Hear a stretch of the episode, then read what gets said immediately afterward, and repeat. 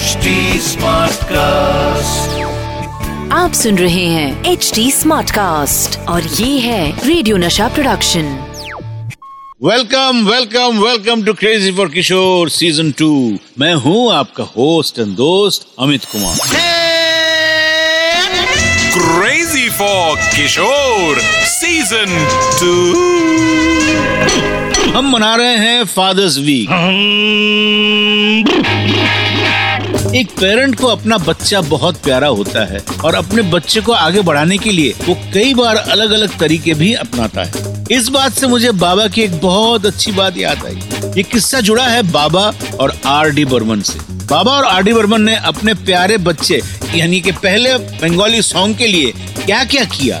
बाबा और R D Burman ने गाने के प्रमोशन के लिए ऐसी कौन सी प्रमोशन एक्टिविटी अपनाई जो थी वक्त से बहुत आगे प्यार का मौसम फिल्म का गाना तुम मिन जाऊं कहाँ पहले बंगाली में बना था वो गाना था একদিন পাখি উড়ে একদিন পাখি উড়ে যাবে যে আকাশে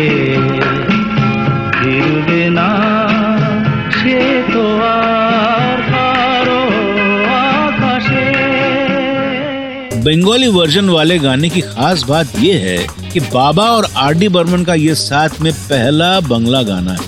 मुकुल दत्त, बंगाली लिरिसिस्ट ने ये गाना लिखा था। इस गाने के बोल आर डी बर्मन और बाबा पर कितने फिट बैठते हैं। एक दिन जो पंछी उड़कर आसमान में जाता है तो वो कभी वापस नहीं आता। बाबा और आर डी बर्मन का जो काम था, वो सबके दिल में ऐसा बैठा हुआ है कि वो हमेशा वही है है ना? आर डी बर्मन की एज ए म्यूज़िक डायरेक्टर उस वक्त शुरुआत ही थी और बाबा भी उस समय फिल्म्स बना रहे थे। जब कोई काम ज़्यादा नहीं किए होते हैं और वो नया नया होता है तो उस काम के लिए एक्स्ट्रा एफर्ट भी डाला जाता है। तो बाबा और आर डी बर्मन भी पीछे नहीं थे। बाबा ने जब पहली बार आर डी बर्मन के लिए बंगला गाना गाया, उसके बाद दोनों के ही मन में उस गाने के लिए बहुत लगाव था। जैसे कोई अपने बच्चों के लिए इमोशन रखता है, वैसे। बस बाबा और आर डी बर्मन अपने पैसों से कम से कम सौ पोस्टर्स बनवाए, जिसमें दोनों की फ़ोटो थी। वो सारे पोस्टर्स बाबा और आर डी बर्मन खुद ले जाकर पूरे कोलकाता के हर एच के स्टोर में लगाए।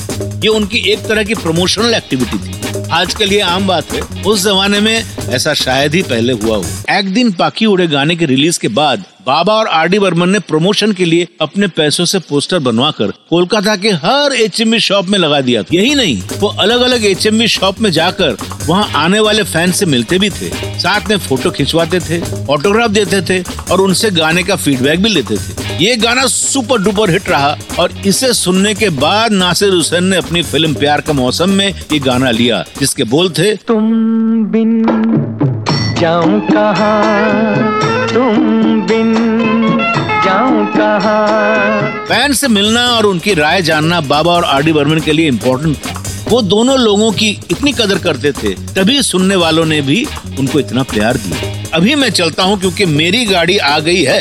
सुनते रहिए तब तक crazy for Kishore season two आप सुन रहे हैं एच डी स्मार्ट कास्ट और ये था radio Nasha production H smart Smartcast.